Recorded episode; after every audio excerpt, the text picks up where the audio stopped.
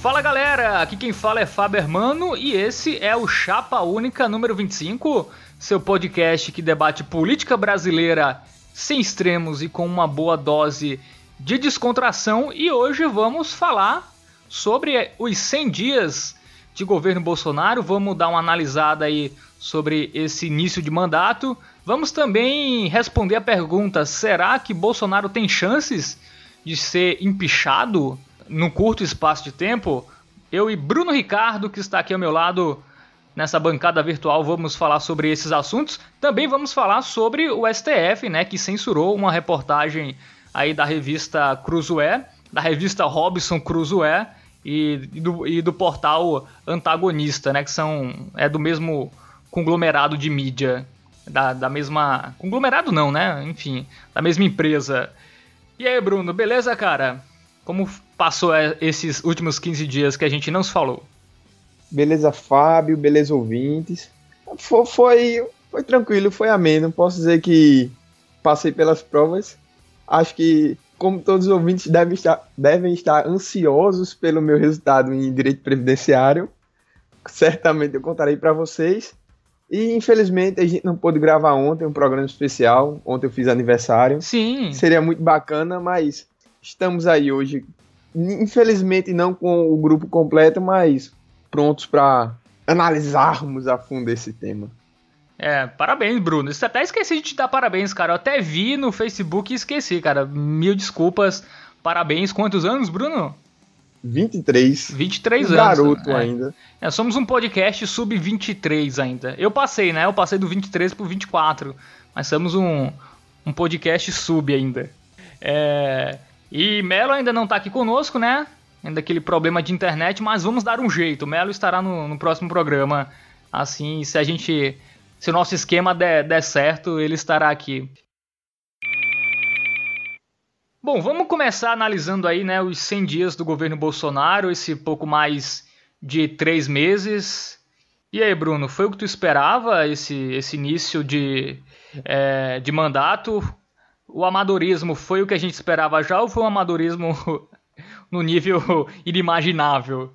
Esse é um ótimo ponto para começar falando sobre esse governo Bolsonaro, Fábio, porque realmente era o que a gente era a primeira impressão e independente se você era torcida contra ou a favor, era meio que uma unanimidade e até porque mesmo as pessoas mais capacitadas que faziam parte do governo Bolsonaro nunca fizeram parte de outros governos, então é, mesmo entre os capacitados a gente esperava que, que fossem cometidos alguns erros, que é, precisaria ter uma organização melhor e tal, mas eu acho que a gente pode considerar que está sendo muito alguns erros estão ainda sendo cometidos muitas vezes, alguns erros estão persistindo e realmente isso é um pouco falho. E em contrapartida, fizeram um levantamento que Bolsonaro foi o governo que mais cumpriu promessas de campanha nos três primeiros, nos 100 primeiros dias de governo. Mas é aquela, né? É como cumprir promessas feito liberar o porte de arma e fazer aquele mini decreto que ele fez sobre posse. Se você quiser considerar isso que cumprir promessa, assim fica muito fácil, né? É como eu querer cumprir a promessa que eu vou respirar pela próxima hora. É, pois é, nessas né? Promessas aí que ele cumpriu foi parcialmente cumprida, né? É, ele considera, como tu falou, a questão da posse de arma, que foi um decreto que tirou assim vários pré-requisitos para você ter a posse, mas ele não liberou o porte de arma, e ainda bem que, que não liberou, né? É, deu o 13 terceiro salário ao Bolsa Família, né? Que foi algo que ele, que ele prometeu e realmente cumpriu, que parece ser muito uma jogada política, né? Uma jogada é, como também é, o PT usou o Bolsa Família como propaganda política, o Bolsonaro está tentando com esse 13 terceiro, é, tirar a rejeição dele, né, de, desse pessoal aí, que ele foi muito mal votado, é, e é um espólio do PT muito forte, se você pegar a última eleição, os votos do PT foram basicamente em cidades pequenas, cidades pobres do interior do Brasil, que o, que o PT conseguiu ir para o segundo turno. Cidades que, que, quando você vai ver, são cidades onde boa parte recebe o Bolsa Família. É, então é um voto de gratidão dessas pessoas ao PT por isso, né?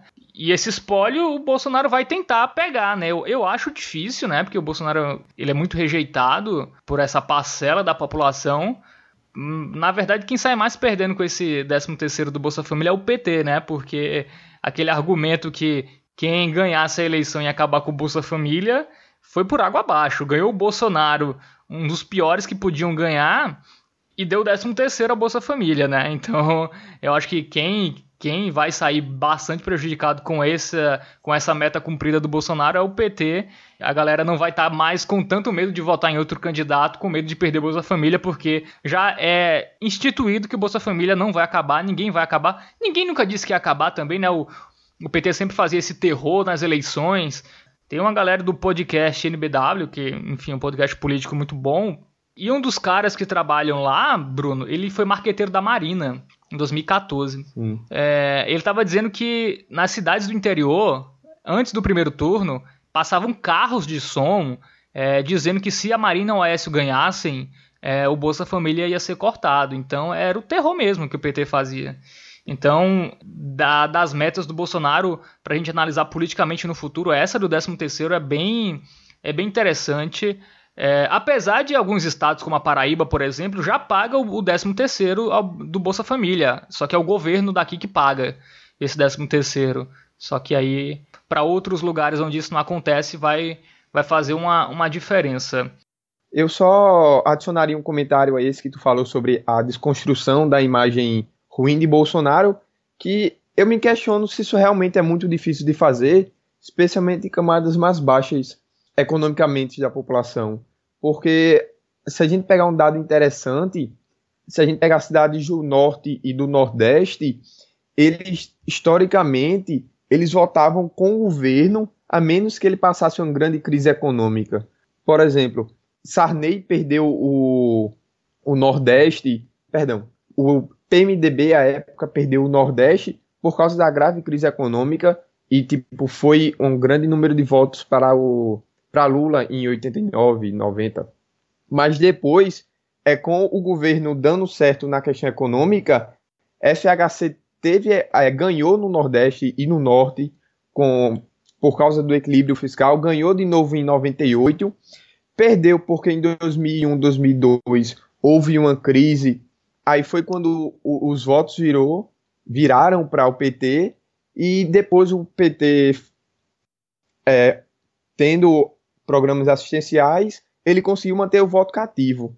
Então você vê que são duas regiões onde o mínimo equilíbrio do governo é, consegue garantir uma determinada fidelidade de votos. Então, pelo menos nessas regiões, Bolsonaro é onde tem a maior chance de conseguir apoio onde ele não tem.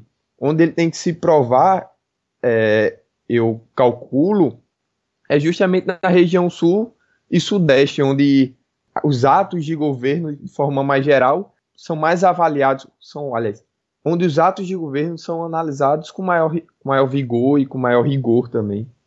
Se você pegar as pesquisas recentes, né, de aprovação do governo, é, o tipo de pessoa que ele é menos, ele não tem aprovação, é a mulher negra do Nordeste né? Então é, é o perfil de eleitor que o Bolsonaro não é aprovado. Mas ao mesmo tempo a mulher negra do Nordeste é a que mais é beneficiada, é, em tese, pelo, por os, pelos programas assistenciais. Então, se ele souber trabalhar bem com isso e oferecer um décimo terceiro é, é um vislumbre disso, é possível que ele consiga ao menos diminuir essa rejeição.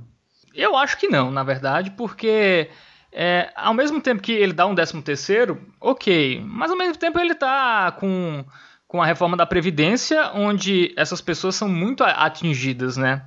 Tem a questão da aposentadoria dos agricultores, aposentadoria rural, tem a questão do BPC, né? Tem a questão, enfim, a reforma da Previdência em si já é bem, bem, bem popular, né? Então eu não sei se, se ele vai conseguir ganhar esse espólio, eu tenho, eu tenho dúvidas né? Eu acho que as pessoas podem começar a votar sem se preocupar com isso. Eu acho que. E por isso que eu acho que é. Pro PT isso é horrível. É, pro Bolsonaro, não sei. Porque ele já. Não sei, tirar a rejeição dele. É, que só aumenta para a população. Se você pegar a pesquisa Datafolha, ele, tem, ele é aprovado como ótimo ou bom por 32% dos brasileiros. 30% é ruim ou péssimo. E 33% dizem que, que ele, ele é regular. Está na coluna do meio. E 4% não sabem opinar. Então tá, tá mais ou menos um terço, um terço aprova, um terço não aprova e um terço está na coluna do meio.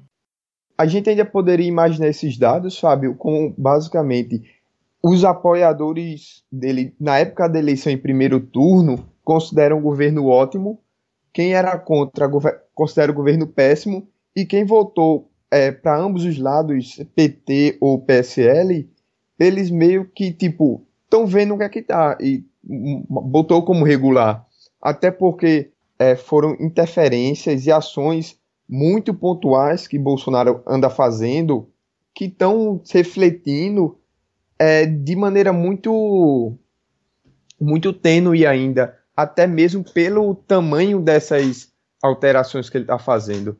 Na minha percepção, eu acho ainda muito ainda muito cedo para ver, para analisar os impactos das ações dele para no gosto popular, para ver na avaliação da população. Pelos próprios números, você percebe que é basicamente dois times brigando e a, o brasileiro médio, que não é radicalizado, não é muito polarizado, está esperando para ver o que é que dá. É, colocando esse índice de aprovação por região, é, ele tem 39% no sul, 38% no centro-oeste e no norte. É, no nordeste, esse índice é de 24% só, e no sudeste é 33% foi no Nordeste que ele perdeu em todas as em todos os estados, né? É, o que eu acho nessa questão da popularidade do Bolsonaro, muita gente fala impeachment, né? Que ele vai cair e tal. Assim, tem outras coisas que vão definir isso, mas vendo hoje, assim, eu não vejo a menor possibilidade, porque o lugar onde ele é menos popular é no Nordeste. E vamos ser sinceros, uma baixa popularidade no Nordeste é, não vai fazer ninguém ser empichado, né? A Dilma é um exemplo. A Dilma aqui no Nordeste, ela tinha, mesmo após o, é, os trágicos governos, ela não seria impeachmentada se dependesse do Nordeste. Ela foi impeachmentada porque tinha aquelas manifestações no sul do país, que davam muita gente em São Paulo, na Avenida Paulista. Quando vinha aqui em João Pessoa, ah, tinha um público razoável é, aqui, na, no, aqui em João Pessoa, no Bustão Mandaré, na Orla aqui. Mas assim, não, se fosse esse público no Brasil todo, ela não, não, não, não teriam impeachmentado ela, até porque o impeachment depende também muito da vontade popular, né? Os caras só vão é, tirar o Bolsonaro quando a popularidade dele cair. Pode cair, não sei. É, com o tempo isso realmente pode acontecer. Hoje eu não vejo isso, né? Assim, ele está fazendo muita atrapalhada.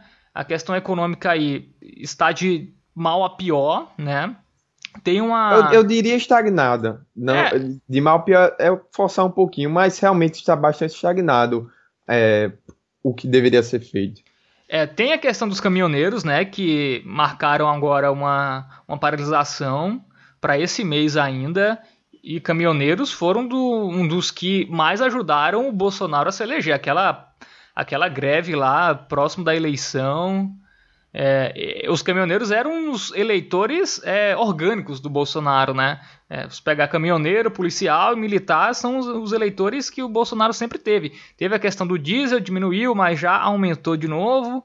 Então, eu não sei como ele vai conseguir se sair disso. Tem a reforma da Previdência, que ele achava que ia conseguir aprovar no primeiro semestre, não vai. Você vê o despreparo do governo ali na CCJ a, a oposição está pintando e bordando com eles, isso é um fato. E, e era para ser votado essa, essa semana, não, já foi adiado, só vai votar, ser votado agora depois da Semana Santa.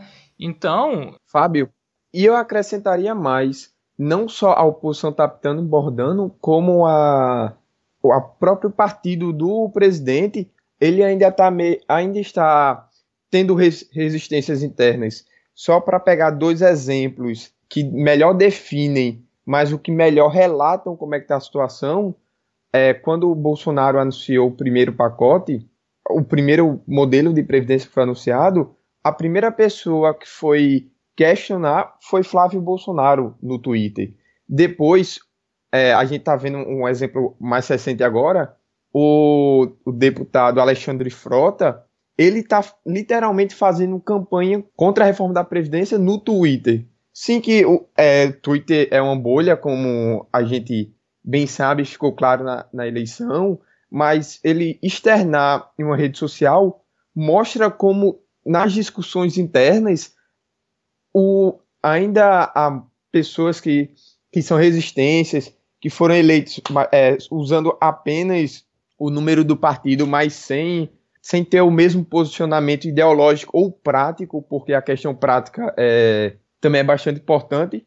É, Paulo Guedes, em entrevista essa semana, falou que quem melhor defendia a reforma da Previdência eram os deputados do Novo, o que de fato é verdade.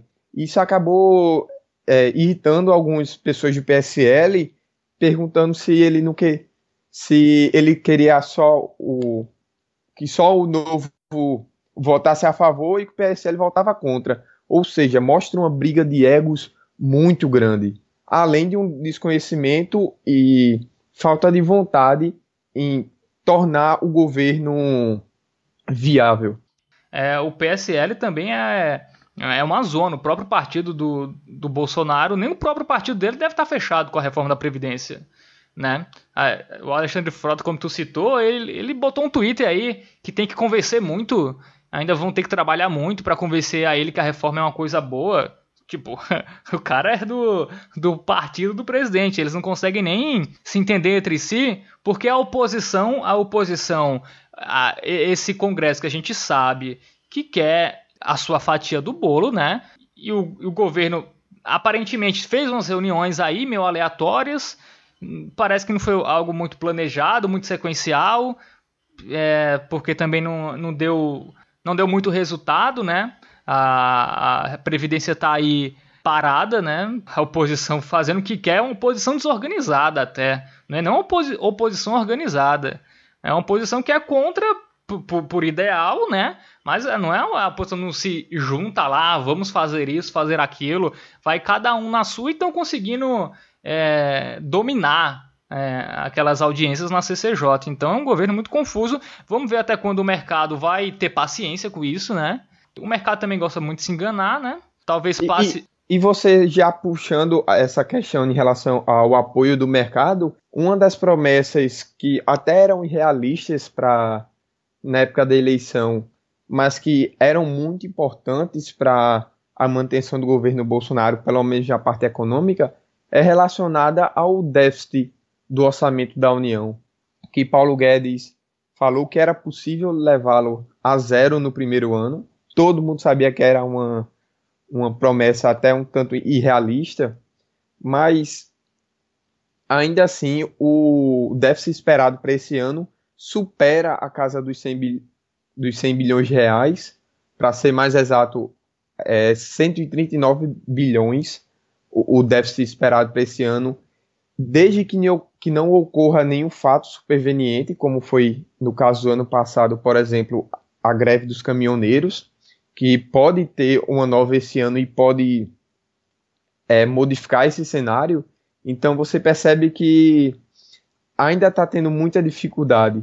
Sem a aprovação dessa reforma da Previdência e outras ações que eram necessárias que fossem tomadas rápido e vão se prolongando devido a essa briga no Congresso, acaba enfraquecendo o, o principal lastro do governo, que é a questão econômica. É, e a reforma já não vai economizar um trilhão, né? A conversa que se diz que vai ser menos que isso. Pro Bolsonaro, se passar, para ele vai ser bom, né? Porque ele vai dizer: ah, passei uma reforma, não cedi a quase ninguém, não cedi a, a velha política e tal. E para ele. E a reforma mais difícil, diga-se de passagem. Eu acho que vai passar uma reforma bem meia-boca. É isso que eu acho, né?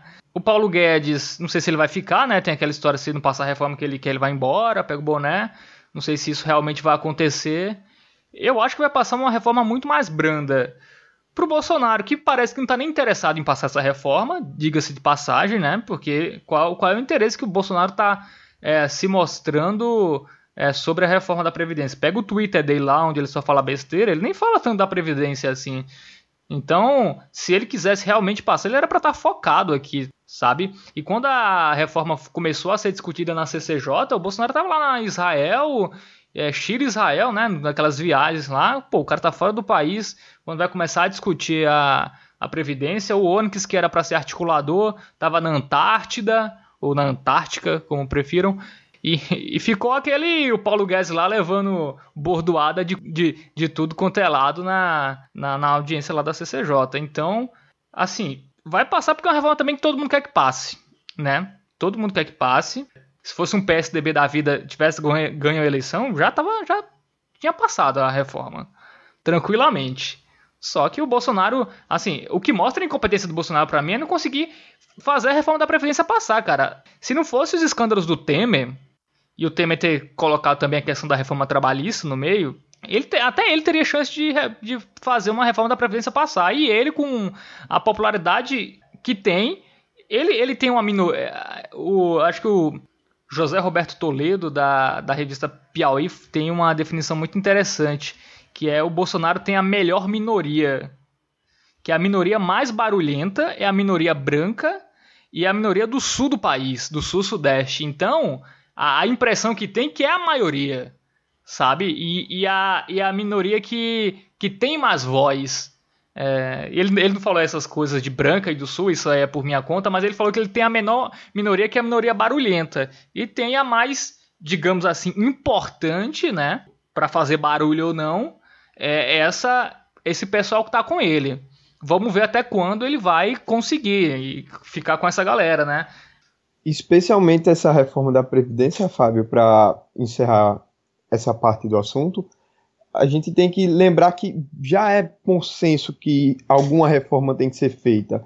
A exceção de, de partidos que claramente vão voltar contra simplesmente para ver a desgraça do governo, como é o caso, claro, do PT, é, que está longe de ter um número de votos considerável para barrar essa reforma, então, é trabalhar para que seja feita nos moldes que o governo quer. É, você for pegar o placar da Previdência no, nos principais jornais, você vê que a grande maioria é, está se declara como indeciso ou aprova, aprovaria com algumas modificações. Você vê que o número de pessoas que estão realmente vão rejeitar qualquer, qualquer reforma na Previdência é um grupo muito restrito que vai aos inimigos declarados e absolutos do, do presidente. Então não é como se ele tivesse que fazer o trabalho mais difícil do mundo. Se tem uma coisa que o governo Temer veio preparando é, e, e, sofreu é, com, a, com o desgaste, mas que trouxe a discussão mais, um pouco mais madura, foi essa questão a questão, de, a questão econômica de, de, de fazer mudanças mais liberal, liberalizantes, como foi a reforma trabalhista, que ele sofreu muito, mas hoje em dia as pessoas meio que, tipo, já tem um olhar menos crítico, até mesmo porque não tem mais o que fazer. Tem a questão também da reforma da Previdência. Se essa reforma passar, tem a reforma tributária, que aí todo mundo realmente quer porque os estados estão quebrados. A gente tem que lembrar que não é só a União que está com problemas e tipo, e quando os estados chegarem a um ponto verdadeiramente crítico, quem vai ter que socorrer é a União, então a União tem que estar tá pronta, tem que estar tá com um orçamento equilibrado para ir em ajuda dos estados. Então não é como se ele tivesse que começar uma luta do zero. Quem sofreu para colocar esses esses assuntos em voga foi o governo Temer. Então, tipo, já não tem mais. A parte mais difícil do trabalho já foi feita. Ele só precisa convencer que se faça feito nos moldes que ele quer. Então, não é como se ele tivesse que reinventar inventar a roda. assim, o Bolsonaro, ele tá ruim ou bom, ele tá tentando dar uma quebrada no sistema da maneira tosca dele, né? Porque vamos, vamos lá, não tem nada de nova política, é tipo tirar o Renan Calheiros e colocar o Davi Alcolumbre, que gastou um milhão em uma em uma gráfica e não a gente não se sabe o que ele imprimiu nessa gráfica, por exemplo, é, não tem nada de nova política. Sem falar a questão do ministro do turismo, enfim, várias outras questões aí do, do governo Bolsonaro, sem falar dos ministros, dos antiministros dele, né? O antiministro do meio ambiente, a, a antiministra do, dos direitos humanos, e sem falar com aquele chanceler lá que é um imbecil, aquele lá Ernesto Araújo, que deve ser o próximo a cair, provavelmente. Tinha um Vélez na educação, um incompetente, não sabia nada, nada, nada. Aí colocou outro lá também, que é meio lunático, né? Outro olavista. Enfim, para mim, esses 100 dias não são nada animadores. O Bolsonaro foi basicamente o que ele prometeu ser na campanha, não é nenhuma surpresa. Isso que ele está fazendo. Se esperava que ele diminuísse o tom, né? Assim, tinha não, quando ele algumas pessoas achavam, não, quando começar ele vai tentar unir e tal. Ele não tá querendo unir nada, ele que tá, ele acha que tá em campanha política até agora. Inclu inclusive, eu, eu, até acrescentaria isso que do primeiro para o segundo turno, nessa transição, ele conseguiu ser mais conciliador do que ele está sendo depois que assumiu a presidência, né? O, o, o que mostra não diria uma falta de, de, de conhecimento, mas uma falta de planejamento. Ele precisa tomar ações mais concretas e organizadas em busca do objetivo que ele pretende, o que, sinceramente, tá, tá, ele está deixando muito a desejar nesse ponto. O governo Bolsonaro está acabando se mostrando pior do que se esperava, porque ele não consegue sequer implantar o que ele pretendia o governo como todo ele tinha algumas medidas que ele buscava, que ele queria que fossem tomadas para movimentar em uma determinada direção e acabou que isso ele não está fazendo. Então ele nem consegue aplicar a medida dele, nem consegue seguir o trabalho que estava sendo feito antes. E a gente tem um exemplo muito bom disso, que tá, ficou muito claro, e a grande decepção do, do pensamento liberal no mundo, que seria o grande exemplo, foi o governo Macri, que está passando por problemas e o, e o Macri está tomando medidas estúpidas e totalmente contrárias ao que ele defendia no começo do seu governo lá na Argentina, simplesmente porque ele não teve força de aplicar tudo o que ele pretendia. Ele deixou um trabalho pela metade, quebrou o sistema anterior, não colocou um novo e hoje a Argentina sofre com isso. E uma repetição disso aqui no Brasil poderia, não só poderia, como é a pior coisa que pode acontecer ao país. Mas, Bruno, toda vez que um liberal dá errado é porque ele aplicou pouco do liberalismo. É sempre a desculpa. É, é sempre essa. Faltou mais liberalismo, né? Nunca é. As medidas nunca, nunca são erradas, né? A única coisa é que faltou mais e mais. Eu não sei, cara, uma, a situação do mar. Eu não sei a situação a fundo da Argentina. Eu sei que tem algumas coisas também internas, né, com a agricultura que acabou prejudicando ele e tal. Mas, é, enfim, a gente pode fazer um programa depois sobre a Argentina, que eu acho interessante. Argentina e Venezuela, uma, uma, um governo de direita né, e outro de esquerda, e os dois estão igualmente ferrados. Quer dizer, a Venezuela está mais ferrada, né, obviamente. É, mas a Argentina também não fica é, muito atrás, economicamente está cada dia pior. É, mas só deixar cl claro que sempre é essa, faltou mais liberalismo para o liberalismo dar certo. Mas sobre o Bolsonaro, cara, e o pior, sobre, é, sobre essa questão dele sempre precisar de um inimigo e tal. Dizem que é a melhor estratégia para alguém como ele, e cara, eu, eu já discordo, sabe? Porque se ele tentasse ser um estadista, no mínimo, eu acho que ele, ele, ele se daria muito melhor. Um grande exemplo disso, o Estadão foi alguém que abraçou, o jornal Estadão, foi alguém que abraçou o governo Bolsonaro na campanha. Claro, isso ficou muito claro. E aí, depois da eleição, o Estadão meio que se voltou contra, muitas críticas e tal.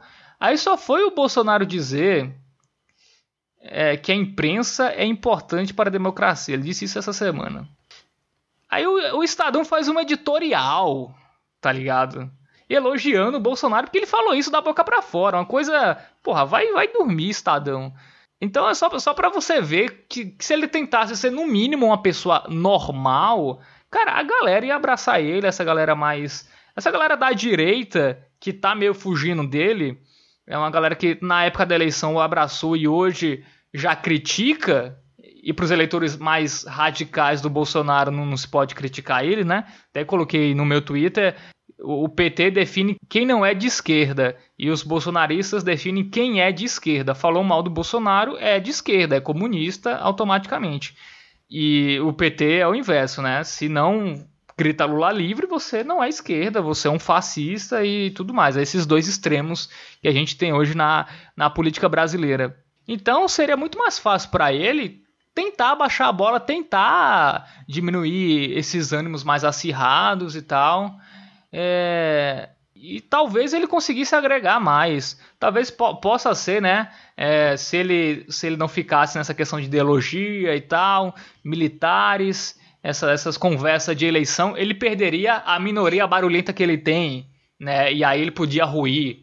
Por isso que ele tem que abraçar essa minoria que está com ele, porque essa minoria barulhenta vai o segurar no poder do que tentar agradar todo mundo e acabar desagradando os seus eleitores fiéis e não vai agradar nem, nem 100% quem ele está começando a, a, a, achar, a simpatizar um pouco mais com ele, e aí ele ia se perder completamente. É, é uma tese também, mas, enfim, eu acho que se ele tentasse abaixar a bola parar com coisas des desnecessárias, né? Ficar atacando imprensa, ficar batendo boca aí com a imprensa no Twitter. Tem os filhos dele também, né? Que, porra, vão dormir, cara. Ele. Não é uma monarquia aqui, não. Não são os príncipes Bolsonaros, não, tá ligado? Os caras acham. Quem dera se fosse, inclusive, é a melhor pessoa do. O melhor deputado do, do PSL é justamente o, um, um dos membros da família real. Inclusive é o mais são de todos, o, o que por si só já é uma. Já, já não deixa de ser. de ter uma certa graça. Fale por você, que você acha eles, eles são. Tem um PowerPoint dele definindo os partidos de esquerda e direita, que é, que é uma pérola, é, mas tudo bem. É, mas é isso, cara. É, vamos aguardar, né? Os próximos capítulos. Vem aí caminhoneiros bravos. Isso é bom ele ficar esperto, né? Outra coisa que a gente já pode entrar nesse assunto que a gente vai falar que é a questão STF. Pô, os caras do STF fizeram uma cagada, bicho. Assim, isso foi muito bom pro Bolsonaro, cara. Só explicando para quem não acompanhou, o STF começou a caçar, fazer um caça às bruxas a quem critica o STF. Tudo começou com a reportagem da revista Cruzoé, né? Revista Robson Cruzoé, da galera lá do antagonista e tal que citava uma delação do, do Marcelo Odebrecht, que citava um codinome lá, amigo do amigo do meu pai, que seria o Dias Toffoli, esse amigo do amigo do meu pai, e o amigo do amigo era o Lula, né? O amigo do Lula, que é, o Lula é amigo do pai do Marcelo Odebrecht. Tá quase parecendo um poema quadrilha, não é não? É, exatamente. E aí o Alexandre Moraes, né, pediu pra matéria sair do ar, censurou a matéria. Enfim, porra, o STF já tava nessa, nessa briga aí, né, entre Lava Jato e STF. O STF tava se saindo por cima da Lava Jato, aquela questão daquele 1 bilhão, enfim, não lembro o valor. E, e o, todo mundo assim, não, o STF tá certo e tal. É, tanto que teve os, os, protestos da Lava Jato ainda deu ninguém no Brasil em prol da Lava Jato. Aí o, o STF me faz uma cagada do caralho como essa, bicho. É uma. É uma é... Tanto que o Alexandre Moraes voltou atrás disso, né? Já voltou atrás. Assim, é uma... De, depois de conceder todos os holofotes possíveis para a matéria que passaria batido, isso, é exatamente isso. Uma matéria que ia ficar lá, a galera ia ver, ia girar, mas, porra, enfim, aí a matéria tem nada demais, cara. É só uma delação e tal. Ele podia dizer que, sim, provas disso e tal. É, aí... e, e, até um fato que já é conhecido, Fábio. É, eu não, não lembro se é exatamente o mesmo ponto, mas já foi noticiado é, até ano passado, inclusive, não me lembro se na época da eleição ou pouco depois, que citava alguém que poderia ser o Dias Toffoli em uma delação da Odebrecht, e desde aquela época isso não tinha ganhado grande repercussão. Isso vem no mesmo momento onde são situações completamente diferentes, é onde um humorista foi condenado, é, pessoas podem, as pessoas podem escolher seu lado, mas tipo, no momento em que o tema foi novamente levantado, que é liberdade de expressão, o STF veio e jogou mais lenha nessa fogueira ainda, quando ele manda censurar um, uma notícia que poderia ser simplesmente ignorada ou que não ia dar em nada porque podia se exigir provas e não ter as provas. Então é, é quase como uma teoria da conspiração que Alexandre de Moraes é, fez isso para levantar o foco para Dias Toffoli. É, é, uma coisa muito, uma decisão muito absurda, muito ridícula. Eu acho que foi mais uma defesa do Alexandre de Moraes ao, ao STF, é. porque a, o motivo, não, né? Sim, sim, não, não, sim, claro. É que não podem não denigrir a imagem do, do, dos, dos juízes do STF. Cara, o STF é uma coisa, os juízes são outra coisa, né? No, a, entidade é, assim, você não vai poder mais falar mal de ninguém do STF, é isso? Enfim, não tem sentido isso. Então, assim, isso foi muito, muito bom para o Bolsonaro. Já se fala impeachment aí do, do desses dois aí. É, o Senado, que é um Senado meio contra o STF, tem um Cajuru aí que é um cara que está com um trânsito muito bom lá no Senado.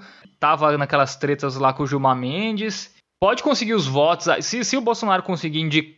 Porque vai, eu acho que vão sair dois, né? Eu não sei exatamente, mas dois vão sair no curto espaço de tempo. E se esses dois fossem impeachmentados, o Bolsonaro teria quatro e provavelmente teria grande chance de formar uma maioria no STF. Né? Também tem essa teoria da conspiração, né? Que, que isso pode acontecer, eu não sei. É, mas assim, é um, foi um tiro no pé né, do STF e foi muito bom pro Bolsonaro, porque o filho dele falou: ah, pra fechar o STF, manda um cabo, um soldado, não vai ter ninguém na rua pedindo fora é, é, Gilmar livre, uma coisa assim, né? Pedindo pra galera do STF ficar livre. Então, cara, foi assim, os caras ajudaram o Bolsonaro e se fuderam, tá ligado? É, é, e, e, é até um tema que, por ser bastante polêmico, o STF já vem sendo alvo de críticas de ambos os lados do espectro político, mas nesse caso específico foi que realmente unificou as bandeiras a gente viu vários órgãos de imprensa de, de direita, de esquerda, imprensa livre, imprensa um pouco mais. A, a imprensa mainstream, todos criticando uma decisão que foi uma decisão até um tanto infantil, que não foi nada. Não era uma notícia. Assim, um juiz participar de esquema de corrupção, uma notícia grave. Mas nesse contexto não era uma coisa que abalaria a moral do STF. Então foi realmente é, uma decisão infantil de ficar, de querer se imunizar das críticas e acaba conseguindo os holofotes para elas. Não é a primeira vez que o STF, essa composição atual, está tendo problemas. Ano passado a gente já teve caso de é, Lewandowski, ou no começo desse ano, perdão, não lembro, mas que Lewandowski mandou um prender um advogado que fez uma crítica a ele em um voo, é, já, já também tiveram discussões em torno da figura de Gilmar Mendes, e agora essa mostra que uma coisa que eu até acho que falei, eu devo ter falado em um dos primeiros programas do Chapa Única, que há um distanciamento da justiça, em especial de órgãos superiores, como o Tribunal do Supremo Tribunal Federal, que há um certo distanciamento da população e, a, e eles acabam agindo como se fossem, não, não diria imperadores, mas como se fossem pessoas dotadas do poder moderador que a gente tinha no, no, na nossa época imperial. Então, é gente que é, acaba se colocando como se colocando em pedestais sociais e que não olham a realidade do Brasil. E isso é em diversos pontos. A gente pode olhar não só as decisões do STF, mas até um, um assunto mais fácil, mais claro de se mostrar, que o STF é o que mais gasta é, orçamento, é onde os funcionários têm mais privilégios. Quando a gente, quando a gente falou dos, dos nossos outros assuntos, nos últimos programas, a gente sempre, por exemplo, critica a figura do funcionário público que ganha um salário batendo no teto, no teto permitido e é cheio de privilégios e você vê que são normalmente essas pessoas que não têm uma figura muito definida são funcionários do judiciário. E agora os juízes, nesse caso ministros do STF, eles ainda se, ainda se superam colocando um, um, uma visão totalmente separada da sociedade. Isso é muito prejudicial em todos os sentidos, até para a democracia. É, a gente não pode querer criticar o STF como uma instituição, porque a divisão de poderes é necessária. Mas quando você vê todos os que compõem esse tribunal tomando atitudes tão autoritárias e arbitrárias, acaba que você até é quase que inevitável existir um mínimo de contaminação do, do erros, dos erros cometidos pelos ministros do STF com o próprio STF. Isso é muito prejudicial. A gente tem que tomar cuidado para não criticar o STF como instituição, e aí sim eu entendo. É, eu entendo o que os ministros tentam argumentar, mas eles estão agindo simplesmente como déspotas. Isso acaba enfraquecendo todo o nosso sistema político como um todo. Pois é, a gente tinha um STF, né? O, o, tem, não sei. É como um poder, como tu falou, moderador. Até em casos antes de, do Bolsonaro é, começar o mandato, caso ele tentasse fazer algo meio autoritário e tal, o STF seria um, uma das coisas que nos é, salvaria ou resguardaria. Aí chega, os caras fazem uma censura a uma revista e aí dá um excelente argumento para os bolsonaristas, né? Pô, não ia ser a gente que ia ser autoritário, não ia ser eles que iam moderar, iam precisar entrar em, em ação. Não, for, foram eles que, que, que foram autoritários. Então, cara, foi um, assim, lamentável que, o que o STF fez.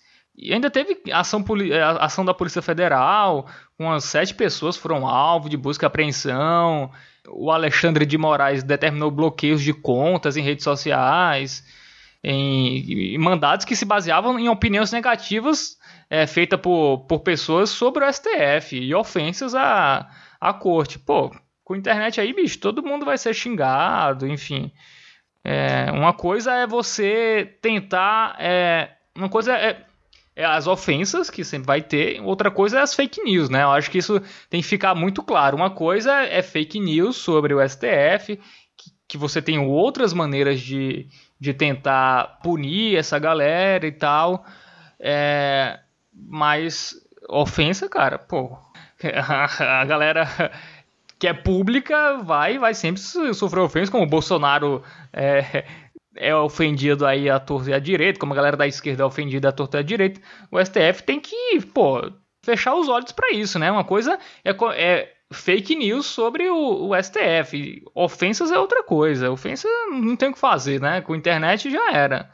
Então, completamente sem noção é, é, essa, essa ação do, do, do STF. E sem falar da questão que o STF é para julgar, não para investigar, né? Começa daí. Então, enfim, bola, bola fora, bola foríssima dessa, dessa turma aí do STF. Quer falar alguma coisa, Bruno? Vamos embora. Não, Fábio, hoje estamos num clima mais tranquilo, né? Curtindo feriado prolongado. É, ligamos aqui para conversar aí rapidinho sobre esses últimos assuntos, né?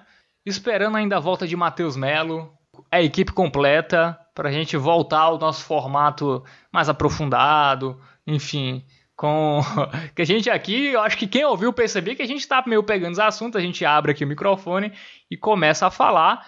Enfim, e o nosso objetivo aqui não é ser fonte primária de, de informação de ninguém, tá? A gente só é uma conversa aqui.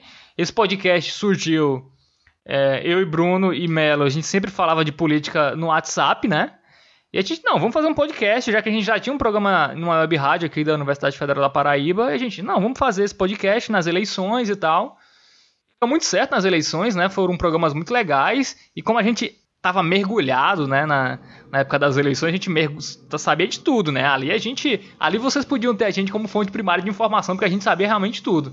Só que depois aí acaba a eleição, tem questão aí do, do Bolsonaro e tal, a gente tá acompanhando bastante, mas enfim, não no, nos use como fonte primária para nada, nem as nossas opiniões e nem nada. Ouça aqui nossa, nossas opiniões se você curtir e tal, mas vá procurar outras coisas, tem outros podcasts. O Foro de Teresina é um grande exemplo que de fonte primária é maravilhosa. Você pode ter, a galera tem a opinião deles, mas também tem notícias, né? Tem assim informações meio de furos, a questão do do Moro, do, do da, não, da, a questão do Bolsonaro da posse de armas antes disso vazar, a Malu Gaspar lá do Foro de Teresina já disse: ah, parece que a questão da posse não é bem como estão falando, vai ser um decreto e tal. Ela falou isso, acho que antes de um mês da, dessa questão começar a, a, ser divulgada. Então, ouçam o Foro de Teresina, ouçam o NBW, enfim, outros xadrez verbal, para quem gosta de política internacional, enfim. A gente aqui é uma conversa despretensiosa sobre política e esse é o nosso papel, né, Bruno? Sim, Fábio. Uma coisa que eu já me esquecendo, também é uma indicação que eu tenho para fazer, é que escute também o outro podcast produzido pelo, pelo nosso grande Fábio aí, o Cinemaneiros. E eu estou fazendo essa indicação, Fábio, para lhe intimar a me convidar no dia que vocês forem falar sobre Interestelar, que é um filme que eu adoro e que eu vi que vocês fizeram post hoje no Instagram. Então, me chamem. Não, sim, tem o Cinemaneiros, é verdade, cara. Cinemaneiros é um podcast quinzenal que, basicamente, como esse filme, eu tenho uns amigos que gostam de falar de política, que é Bruno Melo, tem os meus amigos que gostam de falar de cinema e a gente fez um podcast lá, também uma conversa bem despretensiosa sobre cinema, a gente vê um filme e fala as nossas impressões também. Quando for Interestelar, eu vou te chamar, Bruno, pode ficar tranquilo. Beleza? Beleza, Fábio. Então é isso. Valeu para quem ouviu. A gente volta daqui 15 dias. Espero que com Melo volte e a gente siga o nosso, nosso formato mais é, convencional, né? Que é com três, eu apresentando, Bruno e Melo mais comentando e tal. Aquele, aquele formato clássico. É isso, valeu para quem ouviu. Twitter Chaponicast, siga lá. Vocês podem me seguir no Twitter, arroba Fabermano. Bruno não tem tu, não mexe no Twitter, né, Bruno? É, eu, eu entro só de vez em quando pra ter alguma catarse, mas. Fala teu Instagram, então. Meu Instagram, Bruno. Meu, Bruno.ricardo.s. Normalmente é questões pessoais, mas de vez em quando eu ainda vou reclamar de alguma coisa lá. Então acho que vale a pena curtir. Ô, Bruno Ricardo, no Facebook. Pode adicionar no Facebook também, Bruno Aceita, Bruno Ricardo Santos, é? Bruno Ricardo Santos. É, no Facebook ele aceita, eu também aceito, Faberman, é isso aí. Grande abraço para quem ouviu e boa semana. Até a próxima. Tchau. Motorista disse que ia falar, só que deu um cano. Os três filhos sabem que tem mais poder do que um ministério. Pra ditadura pediu comemoração. Foram cem dias de governo até então. Se segura que ainda falta muito mais. Cerca de mil e trezentos dias. Teve até tchutchuca no debate do Congresso com maia divergências, pouca verba pra ciência, no pacote anticrime, caixa 2 é menos mal que corrupção. Adeus, bebiano, posta vídeo, tira, Golden Shower cai na rede, acha que é legal o muro e que o Trump é brother dele, bateu boca no Twitter, desmentindo jornalista, mas enfim. O Vélez foi tirado mesmo assim. Viu despencar popularidade. E pra reforma quero ouvir um sim.